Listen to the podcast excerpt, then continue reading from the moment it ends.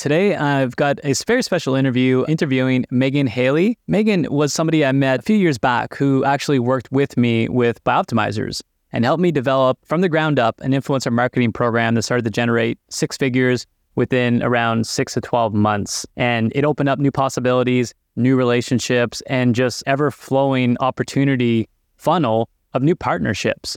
And this built us a brand. This built new influencer marketing channels and assets and so many more things. So today we're going to talk about what she's doing because she's now moved on to developing her own company called Wellness Influence.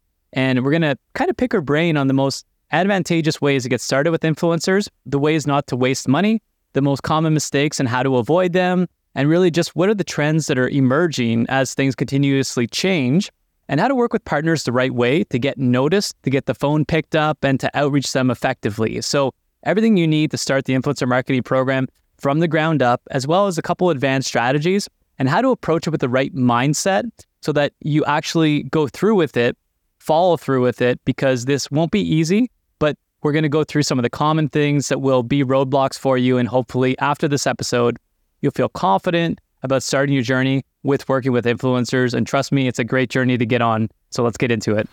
Welcome, everyone, to the Partner Up Profits Podcast. I'm your host, Joey Vaillancourt, a former introverted small towner who now adds value to businesses by sharing the most effective ways to grow and scale using affiliate and influencer partnership strategies. I'll share the lessons I've learned over the past 15 years while helping my clients generate more than 100 million in sales. We'll also dive into productivity hacks, mindset, and the newest trends from real case studies and expert interviews. You're just one partnership away from changing your business. So get ready, partner up, and profit. Let's get into it. Before we get into the episode, make sure to visit partnerupprofits.com to get access to my library of systems, tools, templates, and courses to help you and your teams level up in affiliate and influencer marketing strategies. The Bootstrapper's Guide to Influencer Marketing is the go to resource for making sense of how to profitably start, build, and scale an influencer marketing program, and it's got over two hours of free video lessons along with a resource guide and I'm constantly adding new things to make your life easier with plug and play tools and templates, and it doesn't stop at influencer marketing. So if you like done for you systems and free stuff, then be sure to go to partnerupprofits.com and join the community today. Megan Hailey, welcome to the Partner Up Profits podcast. I'm excited to chat with you. We've chatted so much in the past and it's some of my favorite conversations. So, welcome today. Thank you so much, Joey, for having me on. So excited to chat with you today. Before we get started, what's something interesting that people might not know about you? Well, well, that's a good question. I mean, if you don't follow my social media, then you wouldn't know that I'm really into competitive pickleball now. But if you do follow me, then that would be pretty obvious. One of the many surprises of Megan, and there's a few more I'd like to share. For those of you who don't know, Megan uh, has been a big part of my life in business. And, you know, we became good friends by working together with Bioptimizers and Nootopia. And I was basically a, a team of one person around, it was like six, seven years ago. I forget the, I, I'm horrible at timelines, but uh, basically, we were looking for somebody to come in and really start doing influencer marketing better than what we were capable of doing. So we did a lot of podcast ads, but then we were thinking like we really need to get in the influencer game. So I had a strategy, I had an idea, but I wasn't really an influencer and I didn't really know the world. I just knew that there was an opportunity. Wade, our, our president, uh, he had a conversation with you at an expo, I think, and like uh-huh. he, I remember him talking about you and saying, you know, this this young lady, this young woman has a lot of potential, and we had a great conversation. I think she'd be a great fit. And I think like six months went by and nothing really happened because we weren't really hiring at the time.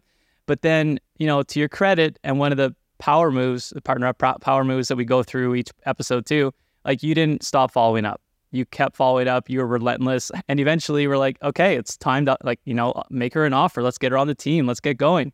So we went from a team of one, we grew the teams. Um, and Megan, you're like the first hire I think I actually did with the team and the company. So mm-hmm. that's always cool. That's I'm honored. A special place in my heart. And we had some great times. And Megan was um, an integral part of building an influencer marketing machine with influencers and our brand and how it looked and how it felt and merch and everything. So your attention to detail for brands is like one of the best I've ever seen. And I can't thank you enough for everything that you've done for me, for the company, and I'm um, just excited to share everything and all the wins you've been seeing with your own business as well, thriving. Wow, thanks for saying that, Joey. I mean, honestly, I was thinking about it, and really, a lot of my current success in life and how I think and how I approach things is because of what I've learned from you, as well as Matt Gallant and Wade Lightheart, and how you guys shaped my way of thinking and my world to see things in a way of systems and process and growth and testing and all these things. And now I apply that to everything I do. And it's really been amazing. So I have so much gratitude to you, all you guys at Bioptimizers for allowing me to even explore that. But um, going back to how we first met, actually, it's so funny because I, I met Wade Lightheart at a conference and I was fresh out of undergrad university looking for a position where I could use my nutrition background because I'm a trained holistic nutritionist, um, as well as my new business degree and help a company grow. And I met Wade at a conference and we had some really incredible chats. And I left there with like a notepad full of like, look up this thing and read this book, all these resources. Wow, this is, I'm a learner and I love, you know, if you give me any piece of advice or information. I love it. I take it and I run with it. And Wade did that. Who is this guy? I have to follow up with this guy. I have to work for him. I have to be around him. Like, this is the vibe that I want for my future and for my career. And so I followed up with Wade every excuse I could. And it's so funny because I was looking back to my emails and I was talking about so much nonsense like, oh, I like read this book and I got this takeaway and thank you for telling me about this podcast. And I would relate everything back to our conversation because, like I said, I got so much value from it. And I remember I just needed to stay on the top of his radar, like hire me, hire me, hire me, because they weren't hiring at the time. But I wanted to be in the front of his brain and not be ignored when that opportunity came. So I remember Canadian Thanksgiving came and I wished him a Canadian thanks happy Canadian Thanksgiving and sent him a nice message. And then American Thanksgiving came and I remembered he moved, he just moved to California. So I'm like, oh, I can wish him an American Thanksgiving too now. So I had more reasons and I was sending more messages. And really, like it was like six months. And then, and then of course, he put me through the grueling hiring process with the cognitive assessment, the predictive index, like hours of all these tests and hours of interviews. And then finally I passed. And I think I think my official title at the time was affiliate manager, which was interesting because my role evolved into more of the influencer side of things. But that's how it all came to be.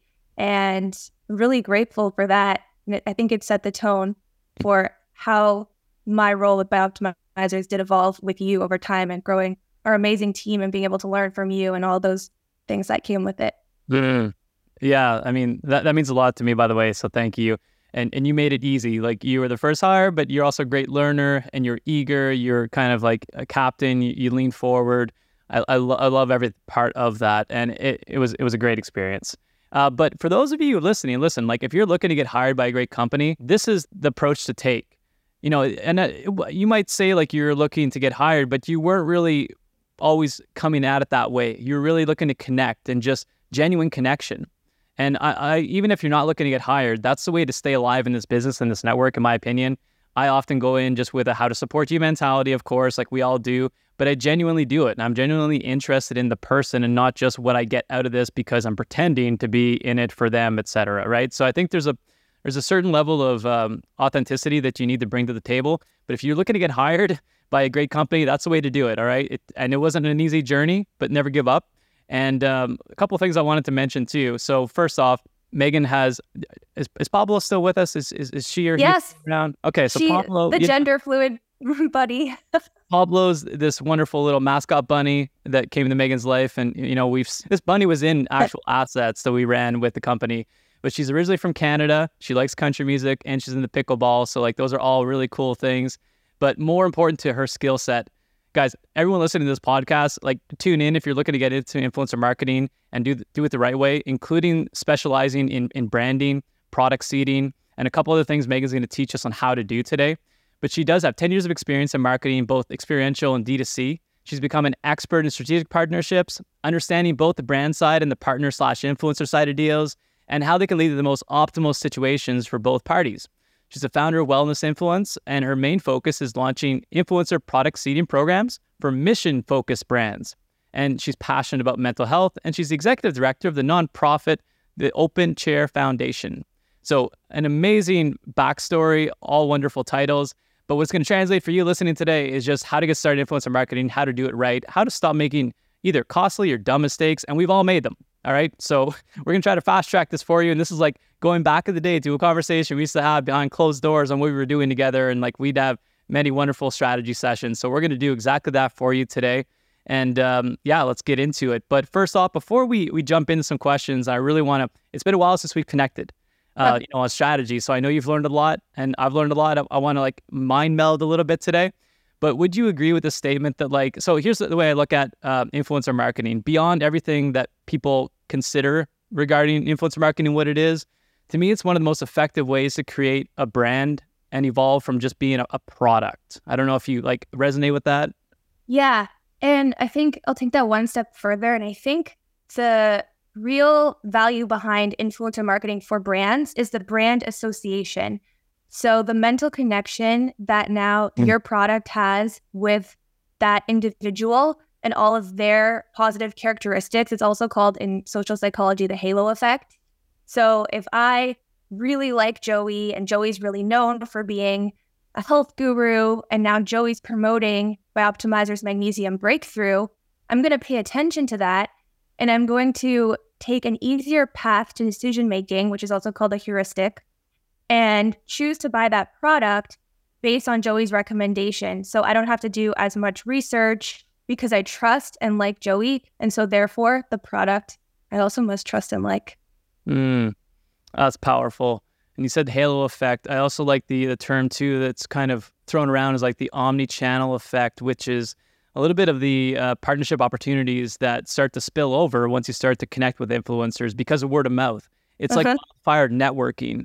And I, it's great segue to the first question I have, but really influencer marketing, in my opinion, isn't a uh, a quick fix to make a bunch of money. Um, it's it's really a long term approach. It's got long tail dividends, and there's ways to kind of you know crack it and make some money, but to do it the right way. And this is really what we want to do. We want to build something that's self sustainable and people are selling even whenever you're not in the room. They're talking about you. You know, like you're you're the point of conversation and they're introducing you to their friends because they just love you so much. But big question. How do you uh-huh. know if influencer marketing is right for your business? It definitely depends on the nature of the business because and I'll say this from experience because I recently started a medical company and with medical companies there's a lot more regulations with marketing and referral fees and um, like paying out any commissions and stuff. So it does depend on the nature of the industry.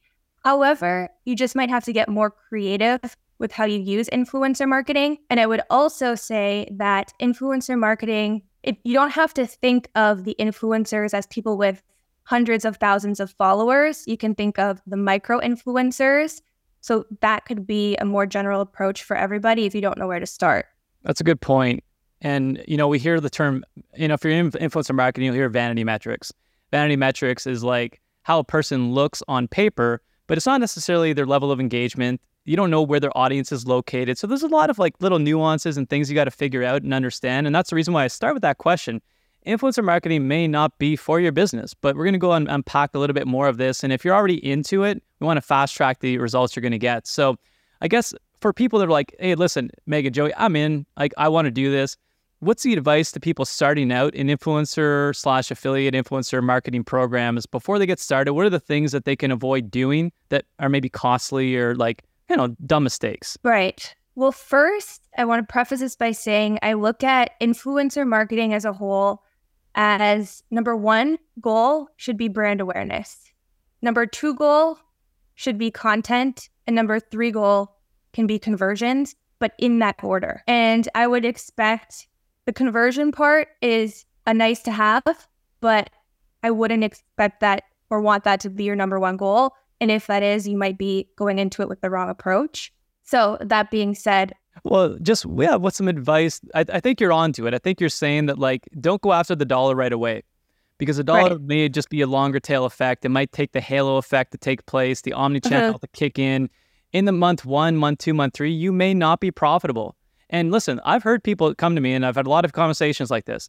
I tried an agency, they didn't work. I, I hate influencer marketing. And it's like, well, that's short sighted. Like, you know, or I tried one or two influencers, they didn't work. It's like, again, you know, would you test one or two Facebook ads? No. So I'm trying to get to the root of like, what are the things that people need to just say, I'm committed to this, I'm going all in. And I think you're touching on it. It's like, you have to be ready to say awareness is the primary metric here. And then all the way down to the revenue is an, a nice to have. And of course, we all need to make money and, and back out investments.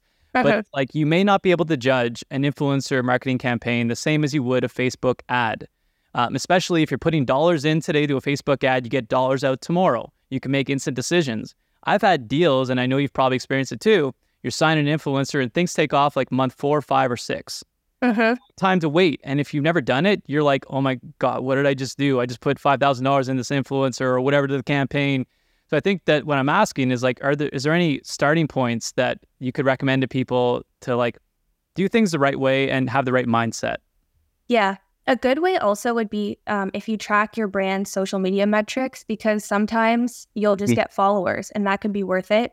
And also make sure that you prepare creative briefs for whoever you work with because then you're giving them some guidance on the type of content that you want. Because at the end of the day, if you're not getting the conversions or the results you want from that influencer campaign, you could always repurpose that content and put ad spend behind it or use it on a sales page and make money from it in other ways. So you have to think about it in terms of making the revenue back beyond that initial transaction. So that's one way to do it. And then I think also look at how you can start small, but I would say don't wait to get started, just get started. Do something because influencer marketing, it's evolving, it's growing, it's changing. The algorithm changes every day, the creator economy changes every day. So now is the time to get in because you have to strike while it's hot and it's still hot and it's really, really growing. Start with product seeding or what's also known as gifting campaigns. Maybe you don't have a big test budget to work with, but you want to try things out, get some feedback, see what type of content you can get back, or even what type of creators are responding to your product and who really likes your product and whose audience likes your product. So you can just gift people product, which means you're going to ship them a nice box or just whatever you have, because the um, influencers are also pretty mindful of startups and small businesses. And that's kind of nice that they respect that and are willing to work with you however they can. And give them product, have them try it out, get feedback, get testimonials, hope that they post. Maybe they don't post in feed, but maybe they can post a story with a link and then try to get them set up as an affiliate if that's if you have an affiliate program, that's how you could track also metrics and results and link clicks. So there's a lot of different ways to get started. And it can be overwhelming because it's the wild, wild west. But it's just important to do something so you start to have some data to work with and then you can know what direction that you want to go in in the future. Mm, yeah, right on. I mean, those are all key key takeaways. I think the number one thing that you need to do is decide with the end in mind. Like you said, have a strategy and and and practice it, right? It's not going to be perfect out of the gate. You're going to get a lot of no's, you're going to get some yeses, and it's going to get better. You have to evolve, you have to test, measure, grow, evolve. That's like one of the core values that we recognize at Bioptimizers.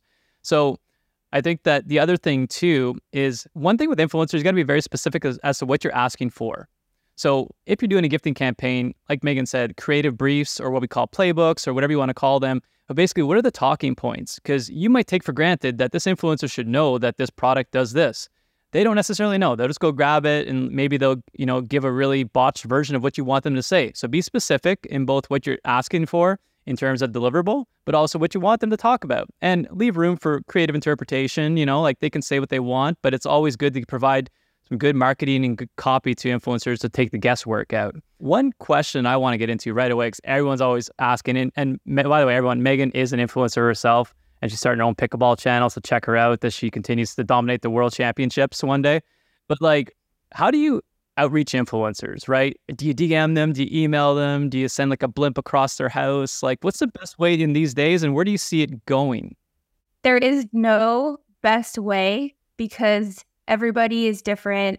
And for example, you, Joey, might be on Snapchat most of your time, or maybe you're on email, and then I'm over here, I'm on Instagram all the time. I never check my emails.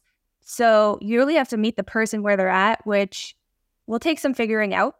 But you just have to be relentless. And I like to just hit them up on all platforms. So what I'll do, usually, this usually seems to work, is you follow them on Instagram. Um, you can try from the brand account or actually have a lot more success from my personal account. I think just because people can see that I'm a real person, I have a connection to the brand by maybe something on my page or in my bio, because there's a lot of scammers out there. And then send a personalized message. So if I'm outreaching them on Instagram, I'll maybe follow them, like a few of their posts, send them something personal, like, hey, I heard you did this podcast interview.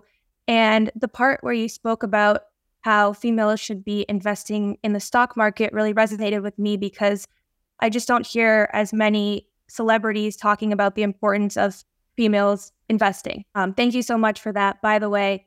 And then lead into it. But it shows that you took the time to see what they have going on in their life, that it's not a mass outreach message. And usually that works the best. Um, you could follow that up with an email or vice versa. So you could send that message over email and then follow up with them in the Instagram DM saying, Hey, I sent you an email, would love to work with you. You know, you always have to go into it thinking what's in it for them and standing out with like catchy subject lines, which I learned from you. So, something they can't resist in the subject line to pique their curiosity or create an open loop and hit them up on all angles. Also, really good for this to get in touch with somebody if you can't for some reason find their contact information is hunter.io. So you can scale their website and find all different emails associated with their domain. And then also, what always works is the warm introduction. Social media and the internet give us so many tools and resources, and we can really look into people's lives and what they're interested in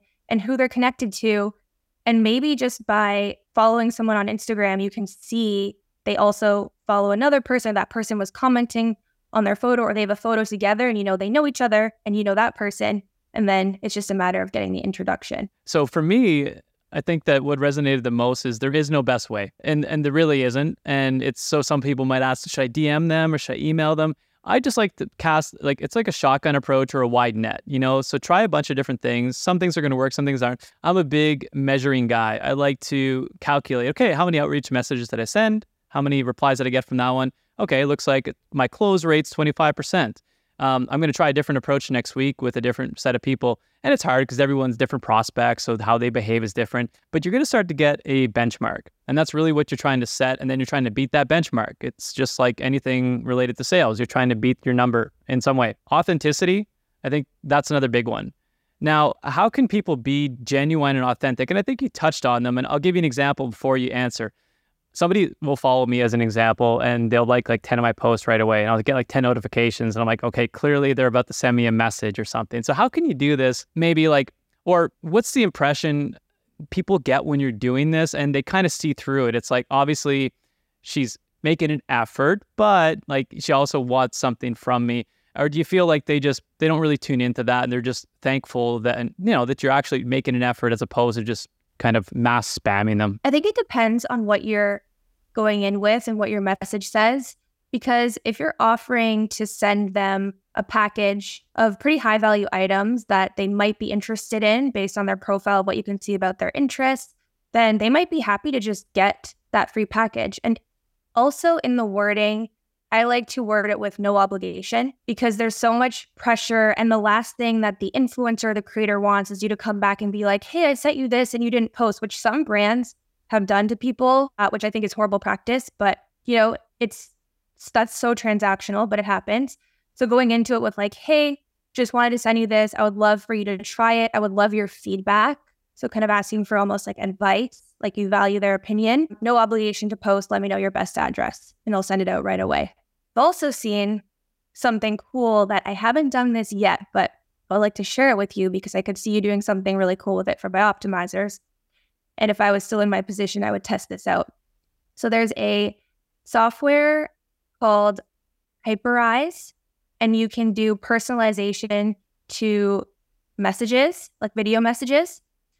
And so, what I would like to test would be holding up a great Bioptimizer's PR with all the goodies. And what this software and this AI can do is you can write that person's name on the box with Sharpie, but it's not actually on the box. So. I could, this is what I would do. I would say, Hey, Joey, Megan here from Bioptimizers. I have a package here with your name on it. I'd love to send to you to try out, no obligation. I think you'll really like the products. Let me know your best address and I'll get it out to you right away. So Hyperise. Hyperise. That's I'm what right. I would be doing because it would just be cool to see how people react because it's pattern interrupt because now all of a sudden they're seeing their name on a package and they don't know that it's AI. Nobody knows that.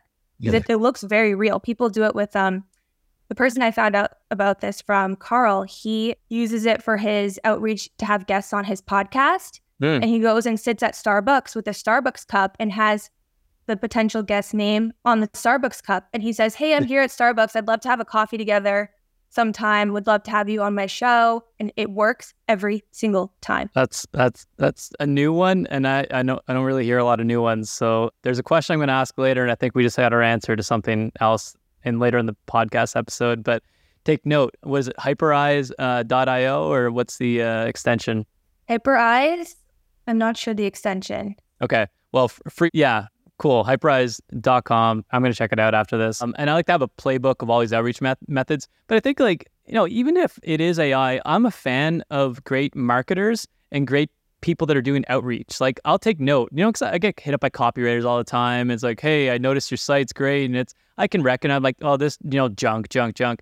So make an effort. And people understand that it is an effort and that maybe there's an AI component to this video that's tailored to them. But I'm interested. I'm intrigued by that. Like I'm, I'm an ever learner and like I want to continue my education and just understand how I, how can I use that there. So I'm a fan of marketing and copy too. So I, I like that idea. How do we not lose money with influencers? I hear this a lot. People are like, I tried influencer marketing. I lost $10,000. So like, I get that awareness is a big component of this, and how you leverage the awareness is is up to you. By the way, the influencer's responsibility. I just want to like preface this with like, if you're not doing anything with the marketing asset to your advantage, then yeah, you're wasting your money in a really dumb way, in my opinion. Because mm-hmm. you Okay. have a plan, you're expecting not just a hit and make ten thousand bucks back. No, it's not going to cut it. And I've I've flown like that a couple times, and that's reckless. and I'm trying to learn how to leverage things better, both from like let's use it in our marketing asset let's use it in a facebook ad let's and you have to do some licensing there's some agreements to be done but like is there anything else people can do to not just send $10000 out the window with an influencer or like develop the mindset on how to leverage these pieces in a more beneficial way Yeah, that's a great point. It is all about the mindset going into it because you can't be naive and think that that $10,000 on one post is going to come back and make you millions. And that's never going to be the case. And you, as the marketer, are responsible for making that asset make money. So you have to have a plan for that. And also, it has to be in alignment with all of your other marketing goals. So it's really important that the whole team is in sync. Okay, what are our campaigns? What's our focus? And then from there, you as the influencer marketing manager can build now your own campaigns and go after those people to work with that fit those goals that support the rest of your department or the rest of your organization. So, different ways to repurpose it. You could post it on your brand's Instagram page or social media channels. That's a good one. One that's often underutilized, or maybe just a lot of marketers still don't know about it, is the whitelisting. It's also called dark posting, and they've been changing the name of it. But it's essentially where the post gets run through Facebook Business Ads Manager through the creator's account. So in your case, it wouldn't be a Bioptimizers listed ad. It would be under Megan Hailey on my account. And I would be promoting your products and your links, and you would be putting the ad spend behind it. But it's a little bit more inconspicuous to the consumer, which tends to perform better because it doesn't look as much like an ad. It looks like I, Megan Hailey, posted this and it's coming up organically in somebody's feed. So you can use influencer content like that to make the money back, but you absolutely have to have a plan, at least if not just why you're trying to build up your content arsenal, because content is money. The influencer isn't necessarily money, but their, their content is. And getting the rights and usage of that should be a critical part of the deal because I'm going to pay you $10,000, if I can't use that piece of content, this is the biggest mistake that most people new to influencer marketing make. They don't get the rights and usage, then you're never going to see that money again because you can't do anything with the asset. It's useless. It's it's so true. Um, and I'm thinking of like other ways that I've leveraged pieces. So, one, influencers also provide personality to your brand. It, it, makes it look like, oh, people are trying this product. It's not just so corporate style, you know what I mean? It adds some personality, it adds some faces to it beyond just you telling people, my product's the greatest. But you have people vouching for you now. So, that's obviously the awareness component. But then also understanding what to do with the assets. So, marketing materials, getting the licenses in place before or after or during, but making sure that you know that. And it's really having like an exit strategy. Exit's maybe the bad word, but it's like a productive strategy, what you're going to do with this influencer beyond just, I need to make that $10,000 back from this post. That's not going to probably be the case in most, maybe 80% of the time. So I like the idea of the UGCs.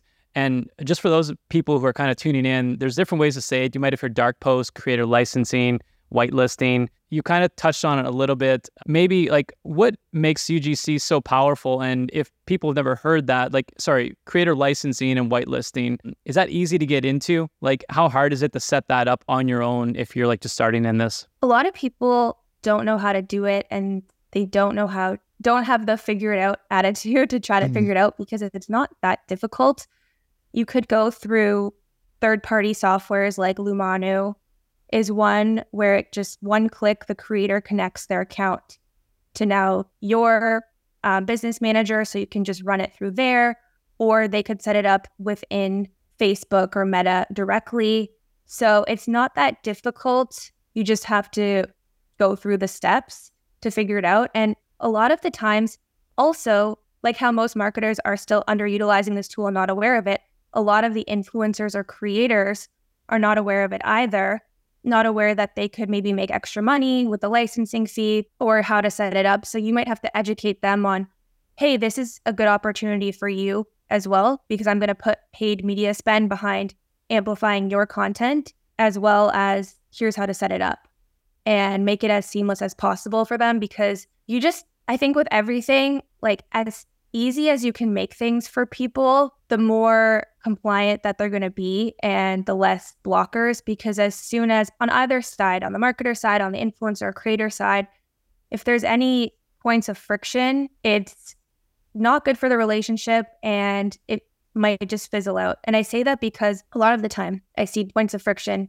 being contracts and all the negotiation back and forth. And I see so many deals just die in that process. And so trying to make things as seamless as possible for everybody. That's why you give them the creative brief and everything that they need, even like done for you posts, just so that they can do what they need to do and focus on what their superpower is as a creator. And then as well as you can focus on your superpower as the marketer. Yeah. And there's two things you mentioned, and like you're teaching them how to monetize themselves better. If they never heard of whitelisting, it's like, what is this? And like treat it as an opportunity to educate but then like you're imparting knowledge and i think there's a certain reciprocity of like oh wow these people really care. They're taking care of me and i'm learning a new skill. What a, what a great relationship right? So I, I think that don't be stingy with like oh this person doesn't know how to do it. I don't want to work with them. Like go the extra mile do the road work and you know while you're doing it again i'm a big process guy process it systematize it so that that becomes a playbook for you. You re-leverage it again with the next influencer and you you know start from scratch again but it gets easier. It's almost like an faq section on your site as you get questions feed it back in the system. So you've got it, and it just creates this wonderful blend of back and forth with people. So it's really not that hard to do UGC ads. So if you're like, oh, wow, I've never done that, it's too advanced, it, it's really not. But I guess one thing I'd like to go back to a little bit with regards to payments, because still, like, I, I think some people get in the influencer marketing, they're like, um, I don't have the cash for it, so I can't do it. And there are some paid deals, and I think majority of influencers want to be paid up front because if you think it from an influencer's perspective, right? You're asking me to put my name on the line for a product that may or may not work. Um, I got to try it first, and I'd want everyone to try it. I want there to be that authenticity, that genuine, yes, I did try testimonial feeling.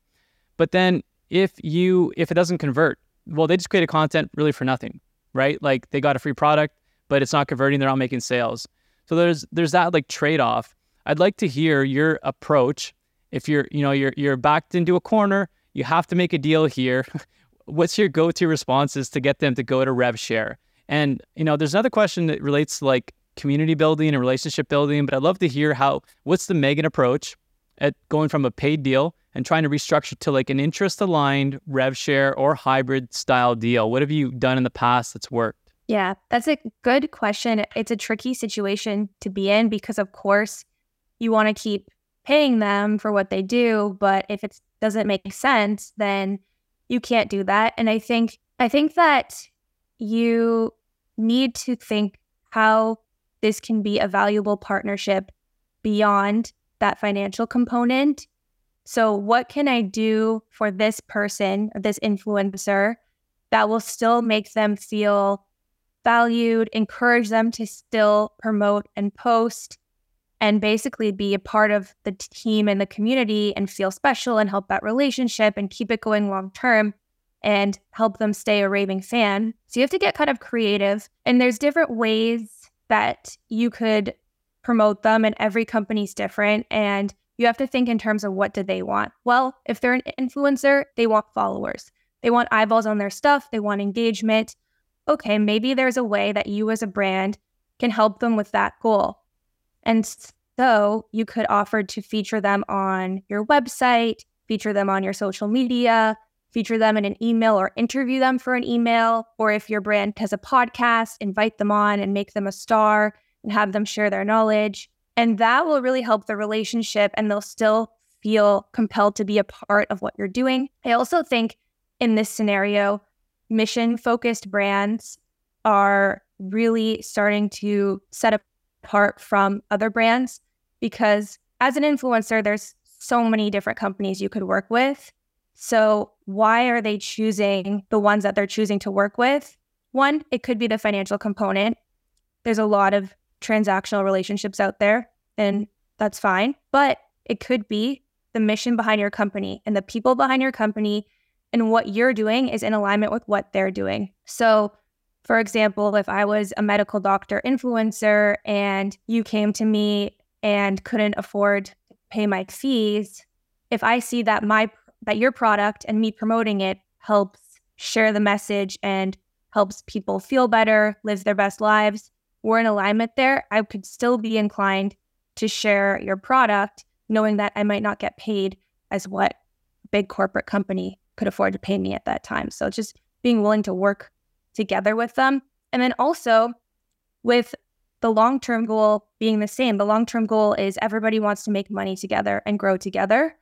And I think if that partner has the same mindset as the brand, that's going to be easier as well. You won't have to convince them as much to think about the long term vision. And it's very, very easy once you start talking to more influencers to distinguish who is the transactional influencer and who is the influencer that's mission driven or cares about their followers and their niche. And they're really doing what they're doing with purpose and passion. And that becomes very clear. And then for you as a marketer, it's very clear who you want to work with. Mm, that's that's a great distinction. Transactional influencers and mission based influencers.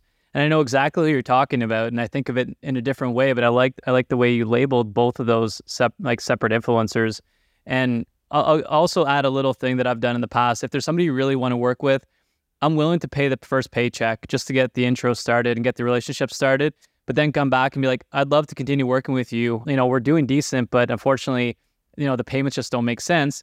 And you can focus on the ROI, right? And and at that point, it's up to the influencer to say, do I believe in this mission? Do I believe in the story enough that I want to continue at this with a different structure, being a hybrid deal where maybe you're paying 50% of the rate or whatever you guys decide on and taking a cut of the commissions. That's the influencer you want to work with because it's somebody that understands the needs of business, but also respects themselves enough to say, I still need a bit of payment. You know, I want to be accountable to you but I also, you know, also want commissions, et cetera. So that's my that's the ultimate influencer. Now, can you get away with transactional influencers? I think so. Like UGCs can still be produced at, you know, there's sites, uh, I don't know, like Billo, there's a couple other like UGC sites. I don't know which ones the best ones are because we don't use them that much.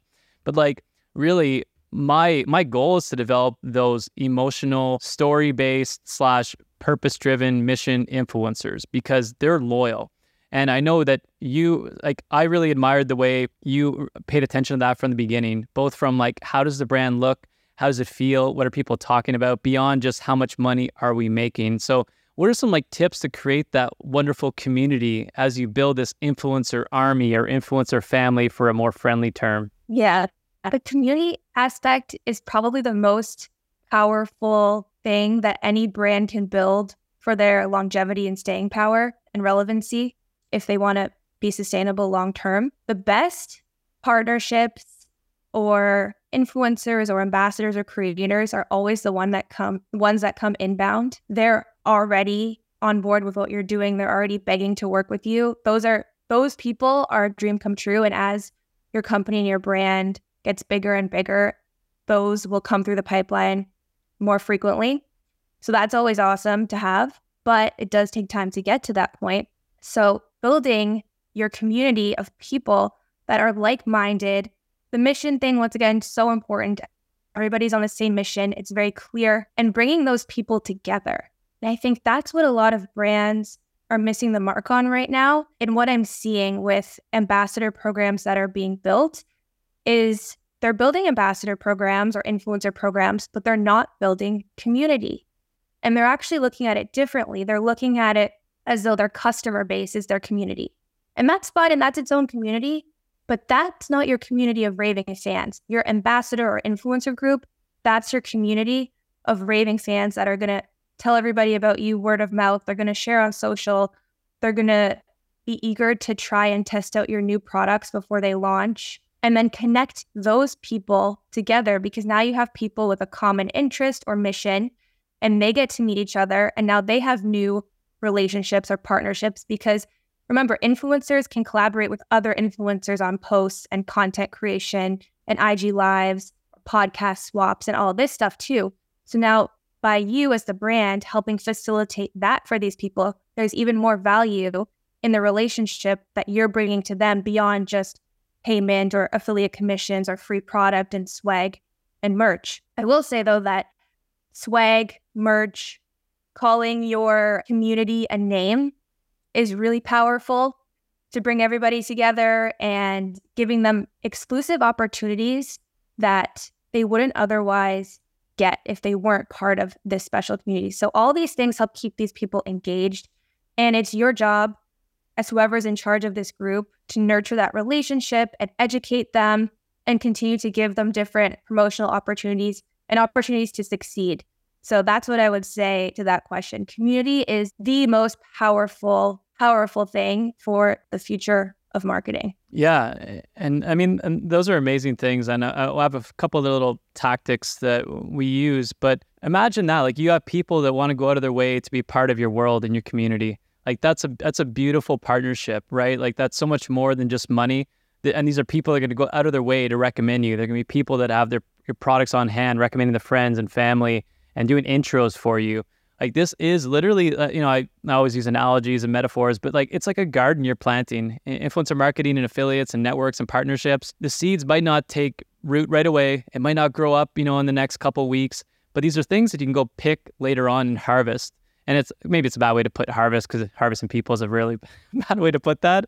But it is something you want to build and kind of maintain and nurture, water, grow. And a couple things you mentioned too, like having a family name, like we've got like the Bio Tribe as an example, right? Like that's cool. Mm-hmm. We have the VIP group that gets, and we renamed the partnerships channel the VIP partnerships, right? Everyone's an important person now, and it, it's things like that that I think go the extra mile for the person and and look looks like we're actually doing something that you know we do care because we actually do. It's not like hey, let's pretend we care. We do care about influencers and we care about our customers and reaching more. Some other things that might be good to kind of implement and uh, you know, if you want to like add any other ones here, because I'm just thinking like community, how you can build that, or how you can create that within the confines of what you're doing in each business is different. Getting products to people on a regular basis. If you have a consumable product, the more often that they have a chance to earn and get products, the more they have chances to get the product and use it, but also post about it. Mm, so that's a really, uh, to me, it's a competitive advantage as opposed to just like maybe you send them a book once. They're not going to be posting about the book all the time. So consumables are really cool too. Groups are awesome, like Facebook groups or like community mastermind groups that you can get together and kind of discuss ideas. Are there any other things that like companies or product owners can start to do to build that community? Host their own live events and invite those people. So try to, whether if you have a corporate office, invite those people in on special days or give them tickets to events that you're going to be at or conferences that you're going to be at that are open to the public that they could maybe come to get them tickets or use that as a reward so you can create contests and then people can win these types of opportunities. Even just sometimes inviting these people on calls can change the relationship in a positive way because a lot of the communication is just done over email, over phone. So having calls from people taking the time to just get to know more about what they have going on and just with no ulterior motive or intention, just building the relationship that can really be powerful and make these people feel, wow, like this brand really cares about me because maybe these other brands I'm working with, it's still just been a virtual relationship on email. Yeah. So creating more person behind the brand. Another thing I love to do is surprise and delight gifting. So, right. writing handwritten cards, little thoughtful gifts. If one of your influencers or ambassadors, you know, like had a baby or some big life event, being there for them for that event will help you and your brand stand out amongst everyone else. So, just keeping tabs on what's going in these people's lives, going on in their lives, and being there for them. I love sending special holiday gifts to the top people, and they're not expecting that because they would expect a gift from your brand to be product, right? Yeah. So for you to give them something that's totally unrelated, maybe in the same category, but unrelated to your product. So it has nothing to do with promoting your or wanting them to promote your brand. They will organically because that's so awesome that you even were thinking of them to send them this present or this handwritten card. Now you're going to be in the top of mind whenever they're going to go about their promotions or creating their content or who do they want to work with today, it's going to be you. I love that. And by the way, I still my blue light blockers. Oh, nice. Yeah, we can't love get those. these anymore, and I wish we could. Really? I'm still trying to source them. Oh, but no. there's a so one of the secret little missions I have on the podcast is to develop uh, 101 partner up power moves on connection strategies, so that someone's okay. got like a playbook to just fill and like go back to and say, I'm going to try this. I'm going to try mm-hmm. this. One of the things that you did in, in the past, and I remember because like it takes a lot to impress Matt, the co-founder of Bioptimizers, and you had sent them Magic Spoon, right? Like I don't think he's ever even heard of that company. He was like blown away that. So finding something that somebody doesn't know about that impresses them obviously goes like well uh, way above and beyond, and it's very difficult to do that. You want to pick who you do with selectively. You can't do with every influencer unless you have unlimited budget, which then go for it. But on the connection strategy, the one thing I will say, uh, as an introvert myself, and and just being like, how do I protect myself and how do I not forget things? Like that's always been my my key to success. I feel is um, I schedule these things. So like I've got a little tracker sheet, right? And everyone should have these, and a CRM could do the same thing. But if you're trying to bootstrap it, like you know, bootstrapper budget, which is Megan, we talk about bootstrapper budgets for for all the people listening to the podcast and the courses that I have. I really want to focus on people that don't want to spend a lot of money off off the bat. Okay. So like mm-hmm. little Google sheet, you can totally plug these things in. Uh, day one, you do this. Day three, you do this. Day seven, and every day you're just going in or have your assistant go in and they're following the system. They're following the script. And one day it's a Loom video. One day it's the the AI video software. I already forget the name now, but like Hyperise. yeah, all of those things can be systematized in some way. And then if once you got the budget for it, plug it into CRM. You know, it's the same system, but then you're not kind of manually doing it anymore and there might be notifications you can set up to say, by the way, it's time to look at a gift for Megan. It's been like six months and it's time to look at what she needs. Um, so like it's just it's a matter of putting in the reps, treating this like a business and like relationships. And you know, if whenever you were hired and we started affiliate management, affiliate management, it's it's all partnership management to some degree, right? Like there's always things we can leverage for influencers and affiliates. They're all of the same type of person influencers, I mean, they're more personality based endorsements, so a little bit um, more advanced, I think. But that's why a lot of affiliate managers starting to get into influencer managers or you know become influencer managers. So all wonderful things, and I want to get into some personal questions in just a second. Part of like my podcast mission again is to get to know the person and ask some really probing questions. Although I know you quite well, there's still some things I want to ask you today. But before we get into that, um, I want to give an opportunity. Anything else that is useful and valuable to anyone listening that wants to get into influencer marketing that you want to just mention, talk about today? There's so much I could go on all day. I do want to say something interesting because every marketer should know about this case study. It happened recently, uh, and it's just a good example of out of the box type of partnership ideas that can be very, very lucrative. And that was there was recently an Alix Earle is a big TikToker from the University of Miami, and she blew up over the course of a year, has millions of followers, charges like $175,000 for a TikTok. Keep in mind, a TikTok could be like five seconds. So she's really doing well for herself. And so there's a company called Amino Energy, and they partnered up with her and did a limited edition energy drink collaboration. And they sold out in less than 24 hours of launching. All they did was launch it on her TikTok and they did a party in Miami and sold out. They made millions and millions of dollars. And the reason why this is a really incredible case study is because when it comes to influencer marketing and monetizing, a good way you can monetize if somebody has a really engaged audience and they're really respected and a thought leader is you could do limited edition collaborations, limited edition product runs using that person's likeness and their name as social proof to generate hype and sell that product and also use the concept of scarcity so that people are rushing to order it or pre-order it before it sells out so that they can get what's cool and trending. So I just wanted to share that because I, I've been studying that case study and I'm just blown away by the results that they had. That's incredible. I think everyone would strive to like run that playbook. Yeah, I'm excited. You have to send me more details on that after the call too. I'd like to mm-hmm. a little bit more. It's been an amazing conversation. Thank you for sharing your wisdom, insights, and everything you're seeing trend. I want to talk a little bit about uh, wellness influence. So, for those of you who don't know, Megan's the founder of Wellness Influence. Uh, if, I, am not mistaken, there's no co-founders, just you. Just me. All right. What is Wellness Influence? Who can benefit? And uh, what's your what's your mission with the company? Right. I started Wellness Influence because I really wanted to work with brands that I care about that are in alignment with my personal mission and vision. And I just, as a nutritionist, I'm so critical about product claims and labels and studies. And I see so much garbage out there of people using the term all natural, which means absolutely nothing. And people are buying into it and thinking that this these products or this stuff is like really, really good for them when really it's horrible and they have no idea.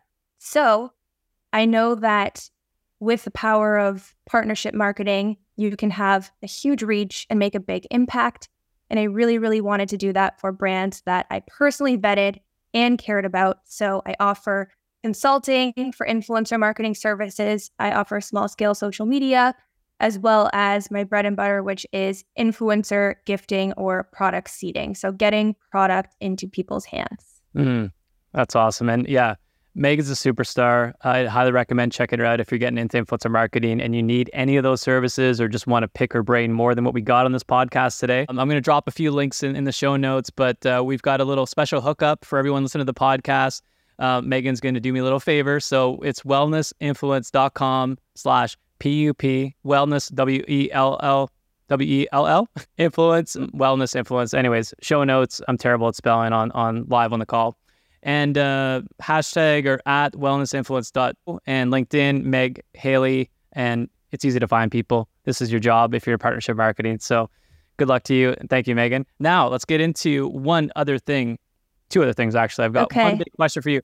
What is so I've got again, I'm trying to compile like the best partner up power moves that people can do to connect in a strategic way that's beyond anything that's out there today. So, what's your best secret? And you gave it a lot of secrets today, so I could probably handpick any of those. But is there one that you've been holding back? Like, how would you get someone's attention today? If you, I said, Megan, get get a hold of this guy for me, you know, and I'm going to give you X amount of dollars. Like, what would be your first strategy, and what what's the first move you're doing? You cut out for the first part of that, but I can, I think by the tail end, you're asking what is the a top secret power move for connecting with anybody? Exactly. So okay. Like, you know, uh, gifting a book, but like, what else can we do? What other power moves do you have in your arsenal here? Well, see, I don't like to be ignored. And I think that you can get through to anybody if you really want to. And it's called Operation Network Infiltration. Mm. So, to get to who you want to get to, you have to look at everybody in their social circle. And while you're trying to get to that person in the middle, you have to try to get to everybody else first.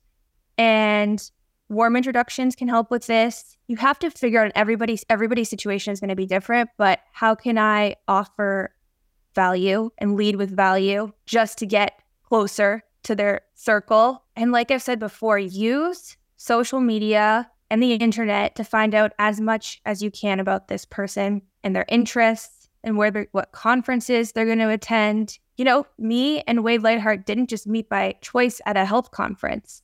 I went to the health conference with the intention of meeting people in this industry that are like minded. I didn't know exactly who I was going to meet, but I know these were the types of people that I wanted to meet, and this is where I had to be to meet them. So, getting in the right rooms, masterminds can help.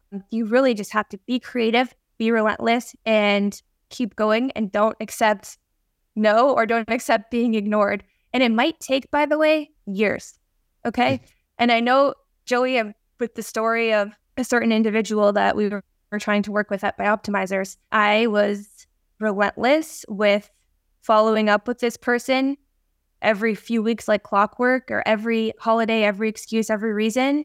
But guess what? Finally, when they were ready, I was in the front of their mind and they reached out and it worked. So you just you just have to be there. Absolutely. I can't agree more. And yeah, I mean, I always like the abundance mentality. So even if I'm dealing with somebody front of house and they, you know, there's not really connection, like, I don't know, let's say I'm outreaching Joe Rogan because, you know, Joe Rogan's got the biggest podcast in the world, right?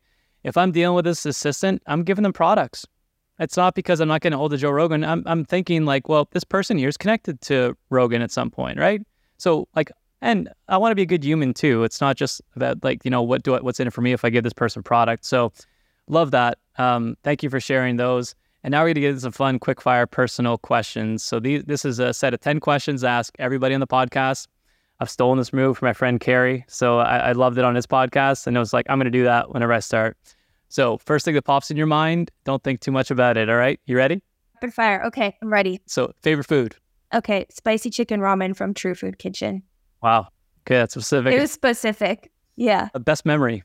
Best memory. I went on a day trip to the Bahamas recently. I surprised my husband, and it was trip of a lifetime bucket list trip. I'd recommend it to everyone. You fly out from Florida and back in the same day, and you get to go to on six different excursions in the bluest water you've ever seen, and you get to see pigs and sharks and all these crazy things. It's magical. You feel like you've done a week's worth of vacation in less than 12 hours. Wow. Okay that's going on the list. If you had another go round and you got to write a new story for your life, what would it be in 30 seconds or less? I mean, there's a lot of would haves, should haves, could have, but it's hard to know the unknown because this is the only life I've known. And I'm really happy with how my life has turned out and where I've got to be. So what if I don't mm-hmm. want to rewrite it? I mean, it's sure, a- there's some some things, but then everything that's difficult that's happened has made you the person that you are today. And and, and to be grateful for that. That's okay. You to rewrite anything. So perfect. What's the best productivity hack? And I know you've got a ton of them because you're a productivity ninja as well, just like me. What's your number one productivity hack that you've been using recently uh, that you've implemented and seen a great result from? Yep. I love all these hacks. Mm-hmm. Recently, I implemented an email triaging system where I have two members on my team, and one of them has access to my email. And I merge, I use a third party email software called Newton, which I'm not sure I would recommend specifically, but there's other ones out there. Yep. There's some kinks with this one, but I can take all my Gmails, my Outlooks. I have so many different emails, merge them into one place, and then I have my assistant go in every day and triage all my emails so that I have a specific inbox of action items and follow ups where I go into. So I don't even see a lot of those. So now instead of spending hours and hours a day in email, I'm going straight to my action items, bumping out exactly what I need to do. And if it's the scenario over email that happens more than once, I can create a process and a script around this, pass that off. And now that type of scenario won't end up in the action items inbox. So it will take even more off my plate. And that is what I learned from Joey Vaillancourt. That's powerful. and I don't know if I invented it, but I'm I'm a big fan of uh, inbox management and systems to protect your time so that you've got time to do what you want in your zone of geniuses. We're going to have you on a different podcast. We're going to do a whole other episode on productivity. So I know we got oh, a lot good. more on that. Kind of a personal question for me. I've been kind of contemplating this a lot is like, not do I want to retire, but do you want to retire? Yes or no? And if yes, what else do you want to be doing? And if not, what are you continuing to do?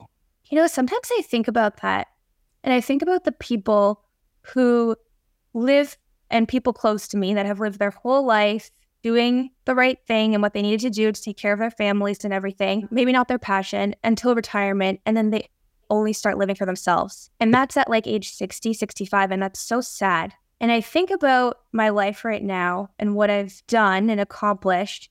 And I think if I was to retire now, I don't think what I would be wanting to do it would be very different from what I'm doing right now. I just play more pickleball. But I mean, I really think that right now, in on the right path, helping the people I want to help, doing what I want to do, taking care of my family. And so I guess the answer is I don't really see myself retiring because I think I would just become bored and depressed and then I would start some a bunch of businesses probably. yeah, most entrepreneurs it's like if I was retired I'd start more business, which is not really retirement. Yeah, but that's not retirement. I love that. And I don't I don't really judge anybody if they're in the situation where it's like I want to retire, I don't like what I'm doing. I just I think everyone should be striving for like what does retirement look like or what does your ideal situation look like and if that is doing nothing every single day cool but like I'd get bored so I'm with you and I think mm-hmm. you know you're you're still um you know you're you're young and you're very wise for your age right like there's a lot of things that I I'd love for people in school to understand that have that mentality right from the beginning because it's difficult coming out of high school and I know it's not really related to what we're talking about today with influencer marketing but like for those of you who are on a path of like I don't like my journey. I want to retire because I hate what I'm doing. Maybe it's time to check out a different path. Like I just that's also another passion of mine is like get out of what you hate and start looking at what you want to actually be doing because life is short. So, what book changed your life? The Untethered Soul is one I always go back to to reread every year. I love the messages in that book. I'm all about making peace with your mental space and forgiveness and gratitude and knowing yourself and trusting yourself. There's a lot that can be discovered in your own mind. So I really love that book. I'm gonna take note. By Mike by Michael Singer. Michael Singer. Okay. What do you want to be remembered for? My personal mission is really to help people feel their best every day and live really healthy lives. And that's also from my own past of going through so many health struggles, becoming a nutritionist to live this purposeful life. And now why I work with specific health and wellness brands that are also on the same path, as well as I started a um, functional medicine clinic to help people with longevity, um, functional medicine, peptides, anti aging, all that stuff because, well, I was doing it anyways. So I might as well start that company. And I see the future going that direction. But really, it's how can it help as many people as possible? And it doesn't have to be always through like physical ways. It could be maybe I've said something to someone that caused their mindset to shift and they thought about something in a different way. Really just helping people be their best selves. Yeah. I think that's a great legacy to to consider and it, uh, yeah, I like that one a lot. What's one thing you'd want to celebrate in a year from today if we were to meet up again at the same day a year from today? What are we celebrating? In a year from today. So that will be I'm a part owner in an energy drink company that's really fast growing. And Joe, I'd love to send you some sometime when no. you're in the States. Can't go to Canada. And I would love to see a big deal with like big private equity or, you know, some sort of big sale um, happen with that company. And it, it's going to happen in one year. Let's start manifesting. Put yep. it on the docket. I'm putting a reminder, by the way. So this is back to you like 30 days before next year. So okay, I'm not in complete control of that outcome. However, my efforts do contribute. So I'm okay. doing what I can. And finally, this might be the bucket list item, but what is one bucket list item that you still have to do in your life? Or like what's a chapter that you still want to write? Like what's the next chapter of Megan that you'd love to, you know, put pen to paper on? Well, I would love I love traveling, which is why I love being a digital remote worker. However, now that I'm married to somebody who has a physical business, it keeps me kind of trapped in this place, which is fine. It's a great place to be. But I would love to travel and explore Asia, in particular, Bali and Thailand, and just see how they live and explore the culture and the food and all the things over there. That's still a big, I feel like that's going to impact my life in a big way that I don't even know yet, that type of trip. So I need to do that. Absolutely. Sounds like a great one. Megan, it was awesome chatting with you today. Um, for those of you listening, hope you got one thing to take away, and there was a lot to take away. So go ahead and re listen to it. Take the power moves, take all the influencer uh, marketing advice that we give and we heard today. Megan, thank you again for being on the show. Thanks so much for having me, Joey. And really, I owe everything that I have accomplished, I feel like, right now to you and your mentorship and guidance and believing in me and trusting in me. And like, just I'm overflowing with gratitude. I'm so thankful that our paths crossed and I was able to learn from you and have you by my side as we grew our team together for those years. Absolutely. And thank you. I love reconnecting on like these calls. We're going to have another one. We're going to have Megan back on the podcast. We're going to talk productivity and new trends that are coming out because it's changing like every single day. So we're going to have you back on. Thank you. Check out all her stuff, get on some calls with her. But yeah, keep following her. Thank you again. Hope you really enjoyed today's episode. We'll see you again on the next one. Take care. All right, just before you go, make sure to visit partnerupprofits.com. Sign up to the weekly newsletter to get the latest trends and updates on partnership marketing strategies that include affiliates and influencers. I promise it won't be boring, it'll be worth it, and you'll get notified when new episodes go live, and you'll also get instant access to any new tools that I build and add to the Partner Up Profits collection. Be sure to check it out often as I'm adding new things all the time. Go to partnerupprofits.com today. That's all we've got for this Partner Up Profits podcast episode. As always, I hope you leave here today with one new idea that you can apply to your life and business. I'd be forever grateful to you for leaving a review of this episode. And if you like it, rate it a 5 or give it a thumbs up and just leave a quick comment in iTunes, Stitcher, or wherever you tune in to listen. Also, make sure to link up with us at partnerupprofits.com on social media and please just share, share, share this podcast with anyone who you think might enjoy it. Until next time, remember you're just one partnership away from changing your business. Let others do the selling for you and get ready to partner up and profit.